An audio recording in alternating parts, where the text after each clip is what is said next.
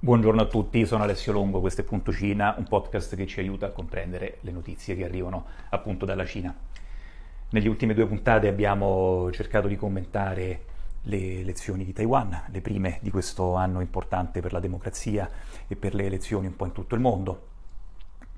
Adesso cerchiamo di capire dove si pone la Cina in una serie di quadranti che riguardano non soltanto la Cina ma il resto del mondo, ma che come al solito nessuno di essi può ignorare l'aspetto eh, mastodontico cinese.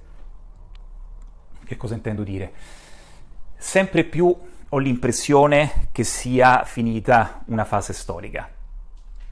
Una fase storica che possiamo, eh, se siete d'accordo, andare a restringere così. Quindi ricordiamo la caduta dell'Unione Sovietica, la caduta del muro di Berlino, la fine della storia, eh, liberalismo per tutti negli anni 90, spesso e volentieri con effetti devastanti, pensiamo alla Russia di Yeltsin, e poi a un certo punto l'entrata della Cina nel WTO, dopo questa prima decade di fine della storia, e per vent'anni l'entrata della Cina nel WTO guida la crescita economica mondiale, guida la crescita del commercio mondiale, modifica la globalizzazione, che è un termine che a questo punto, facciamoci caso, adesso che sono passati vent'anni, non esiste senza l'apporto cinese che diventa fabbrica del mondo.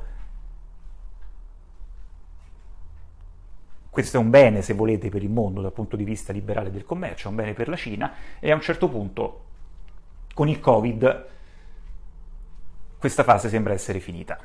Non sappiamo dove stiamo andando e abbiamo già detto nelle puntate precedenti che a questi cambiamenti eh, il consigliere per la sicurezza nazionale Sullivan si è riferito con il termine New Washington Consensus, indicando appunto che quell'epoca di liberalismo e commercio sfrenato è finito. Io l'ho battezzato il Beijing Consensus perché rappresenta una vittoria della visione cinese dove non esistono regole a priori, ma esiste soltanto il eh, governare, il solcare il mare sulla base delle proprie necessità. Necessità che nel caso di Pechino sono anche ideologiche. Ogni Stato, se volete, nasce eh, sulla base di un'ideologia. Nascevano così le monarchie assolute, nascevano così eh, anche gli stati autoritari del secolo passato. Le democrazie liberali nascevano con l'idea di difendere innanzitutto le eh, democrazie che erano state messe sotto assalto da parte dei eh, fascismi. L'Unione Europea nasce per difendere non tanto questo aspetto, che è demandato ai singoli Stati, quanto per eh, difendere il commercio e il liberalismo. Infatti abbiamo visto come l'Unione Europea adesso si trovi male, tra virgolette, adesso che non solo la Cina, che non ha mai abbracciato fino in fondo questo, eh, questo, aspetto, ma anche gli Stati Uniti hanno virato nella direzione opposta, mentre l'Unione Europea proprio per statuto è obbligata a ragionare in quei termini che oggi sembrano improvvisamente obsoleti, sembra avere molto meno margine di manovra. E vedremo come il margine di manovra dell'Unione Europea sembra diminuire anche dal punto di vista geopolitico, ma qui casomai eh, ci arriviamo alla fine. E quindi invece qual è l'ideologia che sta alla base di, un, di uno Stato autoritario di carattere marxista-leninista come quello cinese? Cioè non è, non è che lo Stato sta lì perché deve dare il, il benessere alla propria popolazione. Cioè nella visione comunista il benessere della popolazione è una cosa che viene sempre dopo il raggiungimento del comunismo e del socialismo reale, che è quindi primario. Ovviamente nel momento in cui venisse raggiunto finirebbe anche il, la missione del partito al potere e la realtà poi diventa che cosa? Esattamente il giorno dopo, dopo che ogni partito comunista prende il potere nella storia. La realtà diventa che invece lo scopo primario del sistema è quello di mantenere il partito al potere, il, la persecuzione dell'ideologia diventa quindi un mezzo rispetto al fine e non il contrario, e quindi non esiste nella società, neanche nella dialettica della società, il perseguire del benessere del singolo a, a, noi europei può sembrare strano perché a noi nessun presidente ha mai detto, come è successo anche in America, non chiedetevi cosa lo Stato può fare per voi, ma cosa voi potete fare per lo Stato. Nessun politico vincerebbe le elezioni in Italia sulla base di uno slogan di questo genere, e infatti nessuno l'ha mai fatto. Ma altro che questa è la normalità. E a un certo punto, quindi che cosa accade? Che adesso che Xi Jinping ha stretto i bulloni della società e dell'economia sulla base dell'ideologia dominante, che era quella appunto marxista-leninista, la ripresa post-Covid non c'è stata nella misura in cui eh, eravamo abituati e questo crea una serie di scompensi eh, tettonici che vedremo verso quale nuovo ordine andranno a, a fermarsi, anche perché sappiamo che a fine anno c'è l'elemento degli elementi, cioè l'elezione o non elezione di Trump. Non elezione di Trump vuol dire che qualche idea su come andranno le cose ce l'abbiamo, elezione di Trump vuol dire che non ne abbiamo la più pallida idea. Trump non è un personaggio che, che si lega eh, a delle ideologie. Cioè, Trump può tranquillamente dire che non vuole dare l'aiuto all'Ucraina, poi essere eletto, poi darglielo se gli va, cioè non, ha, non, viene eletto sulla base di un disegno politico, viene eletto sulla base delle energie rabbiose che regala alla propria base elettorale, quello è il patto fra lui e l'elettorato, border, non border, transgender, non transgender, gun rights, non gun rights, tutti questi sono tutti elementi secondari che a lui non interessano e che al suo elettorato non interessa ascoltare. Quindi eh, questo può cambiare veramente ogni cosa. Cerchiamo di andare al dunque, quindi abbiamo visto che c'è stata una grande fase, quella che noi ci siamo raccontati come la fase post-storica, che in realtà è stata, eh, lo, lo, ce ne rendiamo conto oggi, resa possibile solo grazie alla crescita cinese nei vent'anni che vanno dal 2001 al 2020-2021, eh, se volete. Questa fase è finita, e, e, la Cina sta affrontando una serie di problemi economici veramente mm, molto gravi. Ad esempio è stato rimosso il eh, capo della Consob cinese, se volete, eh, perché il mercato cinese ha perso ormai il 44% del valore, eh, l'indice CSI 300 ha perso il 44% del valore dal 2021 quindi l'esperimento che la Cina stava lanciando, cioè quello di eh, costruire dei mercati finanziari locali per fornire alle proprie aziende localmente il eh, capitale di cui esse necessitavano, sembra lentamente fallire. Cioè non solo ha perso questo valore, ma non si vede neanche eh, come questo valore possa essere nuovamente eh, riacquisito. Tra l'altro ci sono stati in passato dei problemi negli ultimi anni per le aziende cinesi a quotarsi a, nei mercati americani. Quindi i mercati americani per chiunque voglia acquisire capitale sono sicuramente i migliori. Okay? Quindi c'è anche chi si chiede eh, se a lungo termine avrà senso che ci siano altri mercati se non quelli americani. Lo vediamo quando aziende inglesi scelgono invece di quotarsi nel mercato di Londra, di quotarsi, di quotarsi direttamente alla Wall Street sebbene il mercato di Milano sembra essere un'eccezione perché è quello che è cresciuto negli ultimi anni addirittura eh, molto di più dello Standard Poor's nell'ultimo paio d'anni. Quindi per le aziende cinesi eh, non, non, potersi quotare nei mercati americani è un problema enorme e, e, la fiducia nella macchina statale cinese, sia dal punto di vista politico che dal punto di vista economico, di fatto eh, non c'è più. Ci sono degli elementi positivi che però a questo punto, per quanto essi sembrano essere positivi, sono specificamente quelli e basta. Nel senso che noi abbiamo ad esempio un eh, deficit commerciale fra l'Europa e la Cina che si è sem- sempre mantenuto fra i 100 e i 200 miliardi a favore della Cina, più o meno fino al 2021, poi improvvisamente questo deficit nel 2022, inizio 2023 è arrivato a 400 miliardi.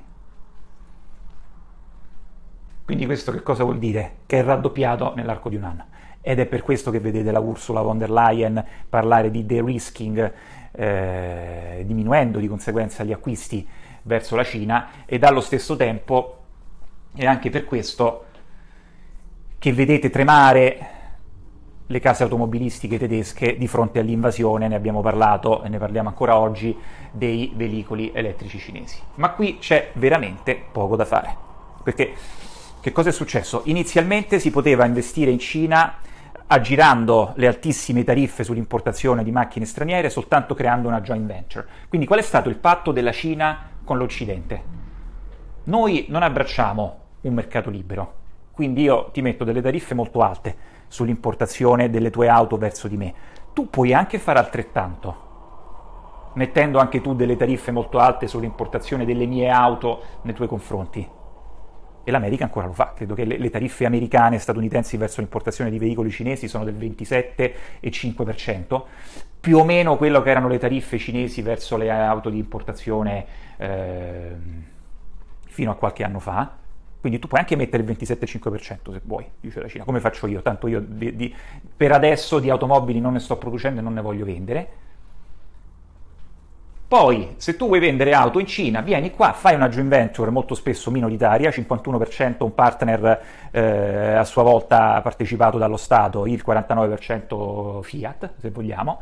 Tu mi spieghi come si fanno le auto, mi passi il know-how, io che cosa faccio? Apprendo lo stato dell'arte, siccome sono più veloce di te, perché investo a una politica industriale, cosa che tu non hai, faccio il passo successivo e questo lo abbiamo visto per esempio con i pannelli solari, dove non è stato neanche necessario che si creassero delle joint venture, cioè l'Europa ha creato la tecnologia, i cinesi l'hanno vista, l'hanno copiata e in, in, poco tempo hanno praticamente spazzato via quello che poteva essere l'industria dove l'Europa avrebbe potuto essere dominante. E questo è successo anche con le automobili. Quindi adesso in questa competizione i cinesi hanno fatto il passo ulteriore controllano l'accesso ai minerali con i quali si costruiscono le nuove batterie, controllano l'accesso alla lavorazione di questi minerali, controllano ormai anche la tecnologia della costruzione di batterie, persino Tesla ha cominciato a montare su dei propri eh, modelli il eh, modello Blade eh, di batteria creato dal eh, proprio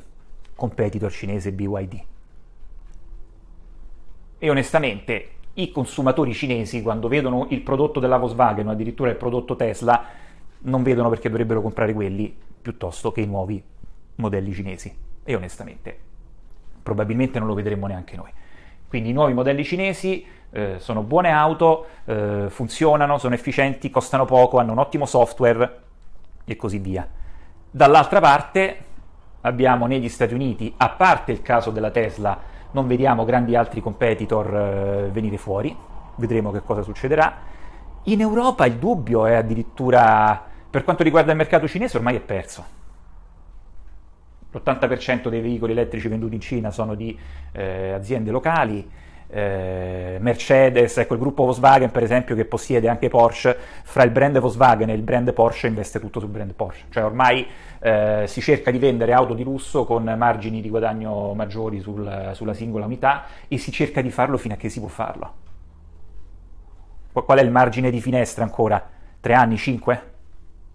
Sotto sotto si dice bisogna investire su quello perché non si riuscirà a fare il salto, a competere con i veicoli elettrici cinesi. Non lo si potrà fare sicuramente in Cina e però a questo punto non avere una quota di mercato importante in Cina diventa un problema. Cioè queste sono aziende che si muovono tendenzialmente sulla, eh, sull'economia di scala. Quindi se a te manca quasi del tutto il mercato cinese perché l'80% ce l'hanno i cinesi e, e vediamo quanto questo 20% tenterà ad aumentare oppure a diminuire, è chiaro che poi avrai difficoltà a competere addirittura nel tuo di mercato. Soprattutto quando anche gli Stati Uniti diventano un mercato sempre più chiuso, soprattutto nei confronti di quelle aziende che non investono a loro volta negli Stati Uniti. Per questo che dicevo che questo è il tempo del Beijing Consensus, perché con Biden gli Stati Uniti hanno virato nettamente verso eh, la modalità di gestione economica cinese, e cioè tariffe molto alte, poi sussidi statali a chi viene a produrre qui negli Stati Uniti. E gli Stati Uniti hanno il portafoglio pieno per, per fare effettuare questi sussidi. La Cina non ha mai lesinato in sussidi, e vedremo ancora che cosa vuol dire questo. L'Europa lo può fare un po' di meno, perché chi è che prende i sussidi? Se comincia la battaglia dei sussidi, eh, la vince sicuramente la Germania, ma a quel punto non regge più il mercato unico interno. Quindi l'Europa si trova in una condizione di grande disagio nella gestione di, questo, di questa fase. Che cosa vuol dire i sussidi da parte cinese? Vuol dire che all'inizio dell'industria automobilistica elettrica lo Stato poteva investire anche 20.000 dollari per un singolo veicolo capite che dal punto di vista di mercato questa è una distorsione enorme, però questa è una politica che i cinesi hanno sempre utilizzato. All'inizio diamo un sacco di sussidi basati anche sull'aiuto singole, delle singole province. Quindi tu singola provincia decidi di investire sul tuo campione locale, sperando che diventi prima un campione nazionale e poi un campione mondiale. Se ne creano inizialmente decine, centinaia, inizia una competizione enorme, una reale competizione di mercato. A quel punto, piano piano, lo Stato comincia a stringere la cinghia. Diminuiscono i sussidi, si creano più regole, tutta una serie di competitor vengono meno e quelli che sopravvivono alla fine di questa gara sono aziende automobilistiche che ragionano sul risparmio nell'ordine delle decine di dollari sulla singola unità. Competere con questi eh, giganti automobilistici è praticamente impossibile, proprio perché la competizione, anche sulla base dei sussidi iniziali, ma quale, ma quale economia asiatica non è nata sulla base dei sussidi? È stato questo vero per Taiwan, è stato vero per la Corea del Sud, è stato vero per il Giappone. Quindi non può di certo essere additato questo come un elemento di illegittimità della nascita di un'industria. E non solo, perché la Cina sta direttamente alle caviglie dei propri competitor anche per quanto riguarda della guida automatizzata. Perché capite che la prossima frontiera non è soltanto che tu vada a guidare un veicolo elettrico, ma è che il veicolo si guidi da solo. Adesso che cosa accade? Accade che in Cina, come sapete, c'è una telecamera ogni tre metri. Possiamo o non possiamo essere d'accordo con questo? Io personalmente non ho grandi problemi nell'avere un ambiente urbano fortemente controllato dal punto di vista visivo. A me eh, sembra ridicolo che, una città, che nel 2024 in una città come, eh, come, Roma, ad esempio, se qualcuno mi apre la macchina e mi ruba la borsa che avevo dietro, o se qualcuno mi fa lo scherzetto del... Eh, dello specchietto o, o, tutte le cose che possono succedere per, nelle strade di una città come Roma quando si vada in commissariato, la prima cosa a cui questi vanno a pensare è se c'era una banca vicina, un ufficio dove c'era qualche telecamera e mettile direttamente queste telecamere invece di stare a elemosinare quella della Unicredit che stava vicino. Cioè una volta fatto il passaggio per cui tu prendi dei cittadini gli dai una divisa, gli metti una pistola in mano, ma questo mi sembra che cosa che abbiamo per scontato, no? la formazione di corpi armati per la sicurezza pubblica come polizia e carabinieri, questo mi sembra molto più minaccioso, eppure siamo abituati a questo, non lo diamo per scontato, anzi non potremmo immaginare un mondo dove questo non ci fosse, mi sembra molto min- meno minaccioso questo rispetto a una telecamera che sta lì e guarda. Il problema è di controllare sempre lo Stato che c'è sopra, se è uno Stato autoritario o se è uno Stato democratico. Se c'è uno Stato autoritario, telecamera o non telecamera, dovrei temere molto di più la presenza di guardie armate per le strade piuttosto che eh, quello della telecamera. Questo è il mio punto di vista, non ha alcuna importanza quello che sia il mio punto di vista. La realtà nel discorso che stiamo facendo è che queste telecamere nutrono in continuazione i dati di cui hanno bisogno queste aziende per poter gestire i software di guida automatizzata e quindi queste aziende arriveranno molto più velocemente di quelle americane, per non parlare di quelle europee, a una guida automatizzata eh, efficace e declinabile commercialmente. E anche questo succederà molto velocemente nei prossimi anni. La cosa interessante ecco, è come questi cambiamenti sembrano avvenire in maniera così veloce che a volte anche gli stessi magnati dell'industria dove questi avvengono eh, sembrano essere colpiti eh, dalla velocità con cui avvengono. Lo ripetevo anche nelle puntate precedenti, quanto velocemente la Cina è diventata il maggiore esportatore di automobili superando prima il Giappone eh, prima la Germania e poi il Giappone, ricordiamo era il dicembre del 2018 quando eh, il capo di Toyota diceva che una maggioranza silenziosa dell'azienda è molto scettica che eh, la scelta giusta sia quella di investire soltanto nei veicoli elettrici, adesso capiamo perché sono stati del tutto presi alla sprovvista dai, eh, dai cinesi. Sono passati pochi anni ed ecco che i cinesi avevano visto giusto su, su questo specifico aspetto. E quindi aspettiamoci di dover scegliere come Europa quanto far entrare i cinesi, ma soprattutto, lo ripeto, qual è la, l'opzione contraria? Cioè qual è l'azienda europea che è oggi pronta a competere realmente con i veicoli elettrici, con i cinesi e lo sarà domani quando a un certo punto eh, ci saranno i, i veicoli a guida automatizzata?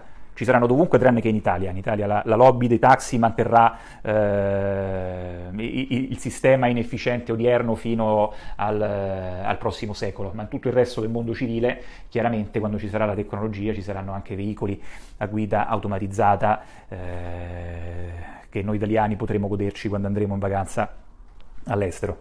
E, E quindi su questo aspetto la Cina sembra avvicinarsi molto velocemente. Sono tantissimi ovviamente gli altri aspetti dove l'industria cinese sta facendo dei passi eh, da gigante, ma è sempre un'industria che nasce con eh, dei forti sussidi statali. Questo che cosa vuol dire? Che tutto il resto della società non gode delle risorse necessarie affinché ci sia un livello di educazione sufficiente, la produttività del lavoro cinese è ancora molto più basso di quello di tutti gli altri paesi eh, industrializzati. Non c'è una sufficiente copertura sanitaria e a questo punto la scelta di, di, andare verso un'economia dei sussidi e quindi di prendere tutte le risorse, esattamente come indicava il, il metodo marxista-leninista, eh? attenzione.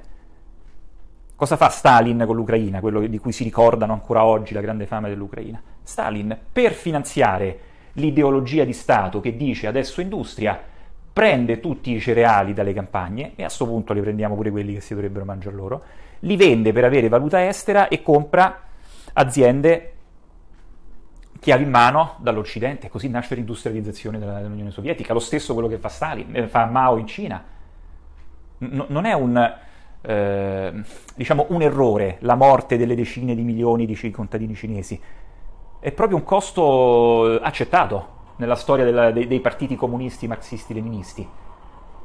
Perché lo ripeto, l'obiettivo finale non è il benessere del singolo, ma il mantenimento del potere del partito attraverso la ricerca dell'ideologia e quindi si fa incetta di derrate agricole l'unica cosa che produce lo Stato per venderle, acquisire valuta estera ed acquisire dall'estero quelle tecnologie che servono per lanciare l'industrializzazione. È la stessa identica cosa, anche oggi. Quindi si prendono tutte le risorse del ricco Stato, perché capite cos'è che, qual è il problema della Cina di oggi? Che è la seconda economia mondiale, ma ci sono ancora delle zone dove la povertà è assoluta e comunque il, il, benessere del vivere in Cina non è ancora paragonabile al benessere del vivere in un paese industrializzato, anche perché appunto è molto più importante nella visione marxista-leninista eh, primeggiare in una serie di industrie, se volete anche quella militare, piuttosto che si paghi oggi per l'istruzione, per la sanità, per le pensioni. E però ripeto, questo aspetto che cosa crea? Crea una grande timidezza nella spesa da parte della popolazione e nel momento in cui Xi Jinping vuole cambiare il modello economico cinese e trasformarlo sulla base anche di quello che vede negli Stati Uniti, su un modello governato principalmente dalla spesa interna, ecco che non si avvicina a quello, quanto sarà il, il, l'apporto della spesa interna degli Stati Uniti al prodotto interno lordo, il 75%, in Cina siamo molto lontani da queste cifre la butto là, adesso non mi ricordo i numeri, staremo attorno al 50. E la famiglia cinese non ci pensa nemmeno a tirare fuori i soldi dal eh, conto in banca. Il problema cos'è? È che fino a ieri, poiché la Cina ha un sistema finanziario molto inefficiente, lo vediamo oggi con la caduta dell'indice di cui vi parlavo prima, dell'indice borsistico, i cinesi tutti questi risparmi non sapevano dove metterli. E cosa accadeva fino all'altro ieri? Si compravano appartamenti. Innanzitutto perché lo Stato non ci mette mano sull'appartamento e non si inventa niente. Lo compro, è mio e il mio valore cresce sulla base, il valore dell'appartamento cresce sulla base del mercato. Quindi l'ho tolto dalle mani della, da dove lo Stato può mettere mani, perché poi le più grandi banche cinesi sono ancora quelle statali, no?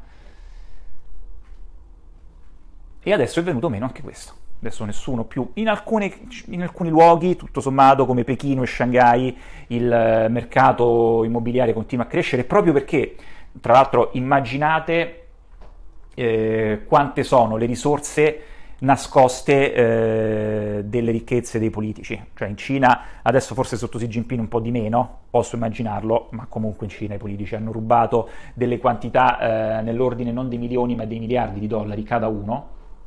E, e quindi immaginate in queste città, insomma, dove, dove, lo vai a mettere questo denaro? E sempre c'è la necessità di comprare appartamenti a scopo di investimento.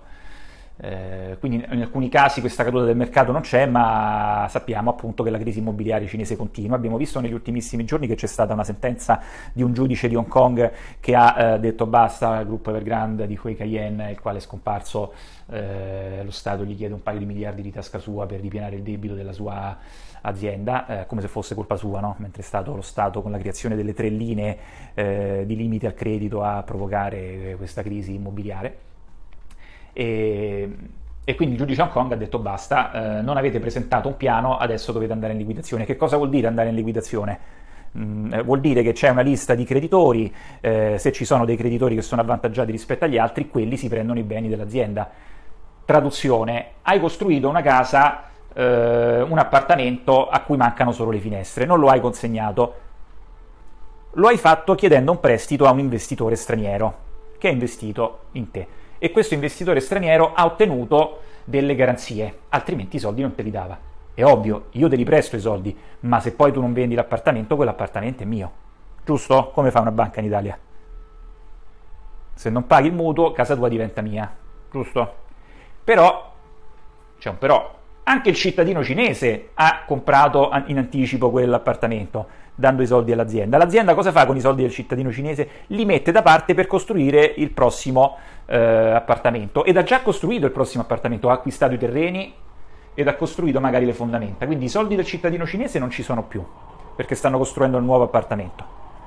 I soldi dell'azienda straniera che ha investito nel, nel developer cinese anche non ci sono più e a questo punto si va in liquidazione e il giudice dice chi è che ha prevalenza fra i creditori? L'azienda straniera. E quindi quell'appartamento non lo vede più il cittadino, ma lo vede l'azienda.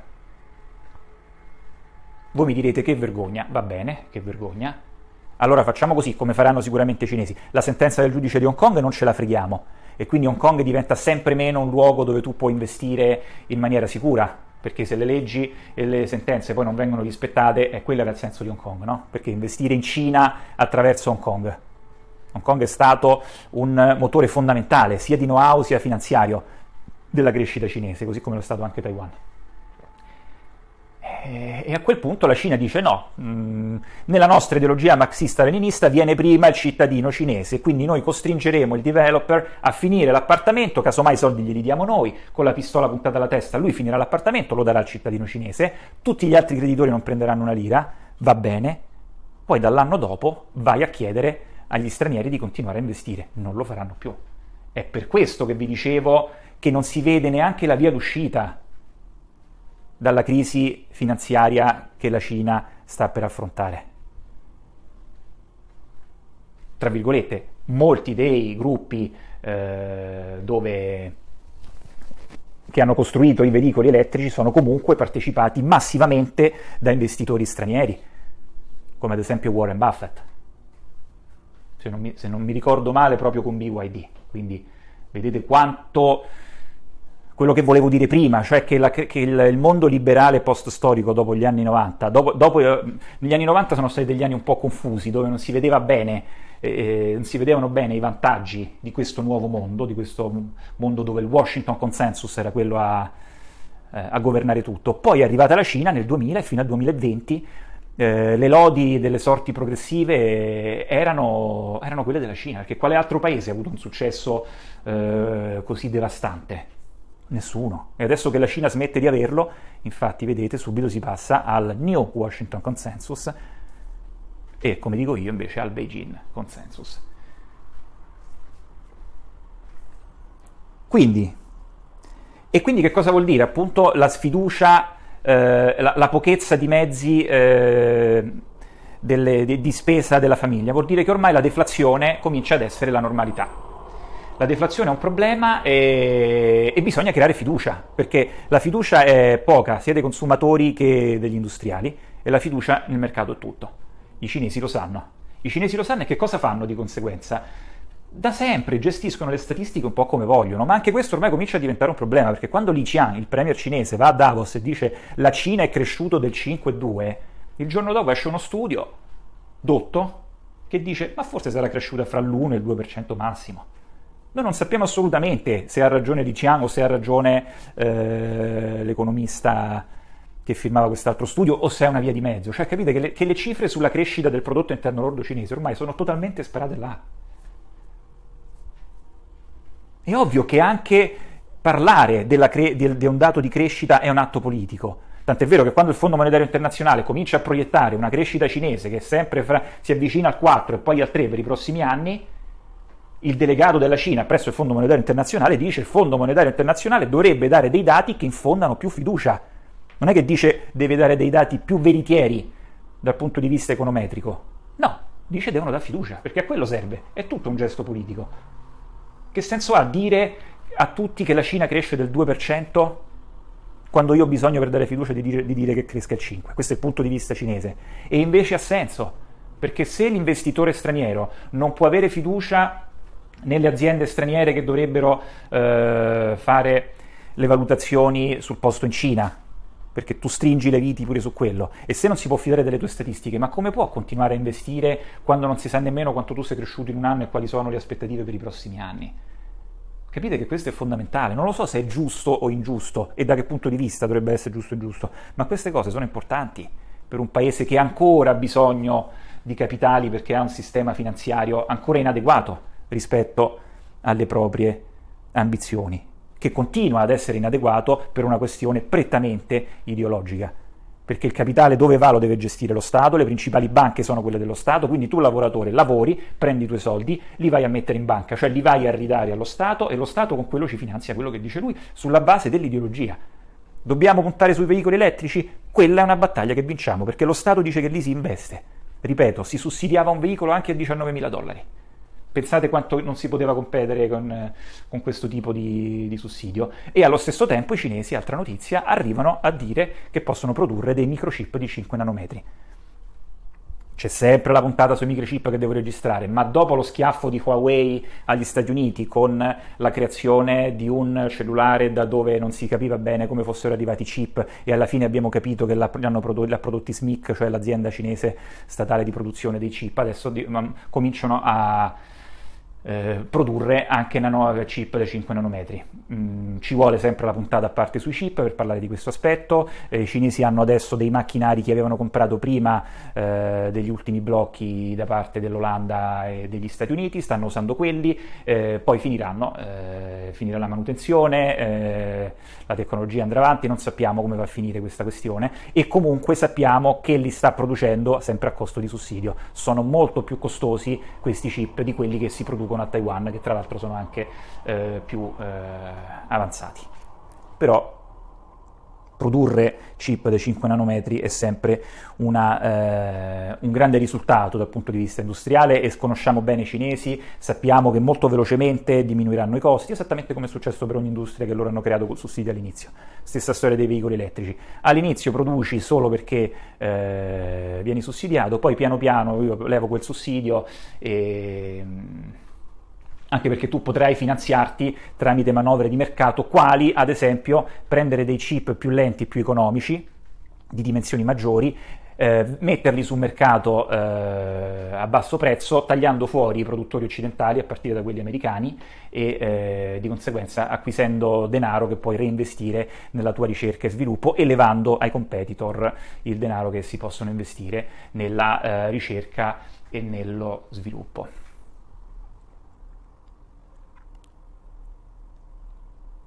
Dal punto di vista internazionale, la Cina continua ad essere fortemente isolata, soprattutto nel proprio quadrante, eh, schermaglie verbali con le Filippine dopo che esse hanno, si sono congratulate per l'elezione del nuovo presidente di Taiwan e eh, e qui ritorniamo nell'ambito geopolitico con cui eventualmente concludiamo i ragionamenti di oggi, cioè la questione è sempre quella di Trump, avete visto cosa succede per l'Ucraina, no? cioè, all'inizio i repubblicani accusano Biden perché non dà abbastanza armi all'Ucraina. Poi dicono che sì, le armi all'Ucraina vanno date, ma è necessario fare questo e quest'altro movimento sul confine. I democratici fanno quel movimento sul confine, i repubblicani dicono no, ma adesso a noi ci conviene che ci sia caos e, e disagio e, e, perché tutto questo andrà a detrimento di Biden a favore di Trump e a noi tutto sommato non ce ne frega niente. Adesso questa cosa può succedere una volta. Era già un po' successa questa freddezza nei confronti dell'internazionale con, con, primo, eh, con la prima epoca di Trump non può succedere due volte. Quindi se, se Trump viene eletto a novembre e arriva secondo me molto più isolazionista di come non è arrivato la prima volta quando era nuova la Casa Bianca, se è vero quello che ha detto alla von der Leyen che Trump non difenderebbe l'Europa, cioè se la Russia attacca, idea folle no? Però immaginate, la Russia attacca con un'arma nucleare Roma, gli americani rispondono a questo attacco nucleare esponendo il proprio territorio a un contrattacco russo o se ne stanno? La dottrina fino ad oggi è sempre stata che l'ombrello nucleare americano copre anche l'Italia, ad esempio, tutti i membri della Nato, il Sud Corea, il Giappone, ma un altro Trump che va lì al potere e il Giappone se la fa subito l'arma nucleare, se la fa anche il Sud Corea. E quanto, quanto ci vorrà per l'Italia dopo che eh, Trump smette di aiutare l'Ucraina e i carri armati russi, di una Russia ormai eh, rafforzatasi e trasformatasi in economia di guerra, si fanno sempre più vicini? E anche tu ci devi cominciare a pensare a quel punto a quanto ti fidi della narrativa che esisteva fino all'altro ieri. È andato Trump una volta al potere, è un caso, ma ci va due volte e comincia a diventare la regola. Come si comporta Trump nei confronti della Cina? Tanto peggio di Biden non può fare, devo dire, eh, nei confronti della Cina, nel senso che Biden si è giocato veramente tutte eh, le cartucce. E a quel punto, quanto l'Europa, che alla fine con la Cina ha delle discussioni di carattere prettamente commerciale, perché al contrario degli Stati Uniti, eh, l'Europa non ha un reale interesse nei confronti del Pacifico occidentale, cosa che gli Stati Uniti invece hanno per ragioni economiche, geografiche, storiche. E a quel punto perché l'Europa deve continuare a giocare una partita nei confronti degli Stati Uniti, che comincia a diventare anch'esso un mercato che lei deve temere, piuttosto che cercare di trovare un accordo con la Cina? Fino a ieri gli Stati Uniti avevano il cosiddetto zar per l'Asia, che era Kurt Gamble, Kurt Gamble del Dipartimento di Stato, e grazie a lui eh, la Corea del Sud e il Giappone potevano avere un accesso privilegiato alla Casa Bianca, adesso invece senza di lui e senza che vi sia un successore si ha l'idea che gli Stati Uniti hanno fatto le mosse che dovevano fare in Asia, rafforzare il Quad, l'AUKUS, l'incontro trilaterale con il Giappone e il Sud Corea, il riavvicinamento delle Filippine e adesso sembra che ci siano altre questioni a cui eh, pensare. Quindi la variante reale di tutto quello di cui stiamo parlando è l'elezione americana del prossimo novembre. Anche la Cina non può che stare a guardare e vedere cosa succede. Alla prossima.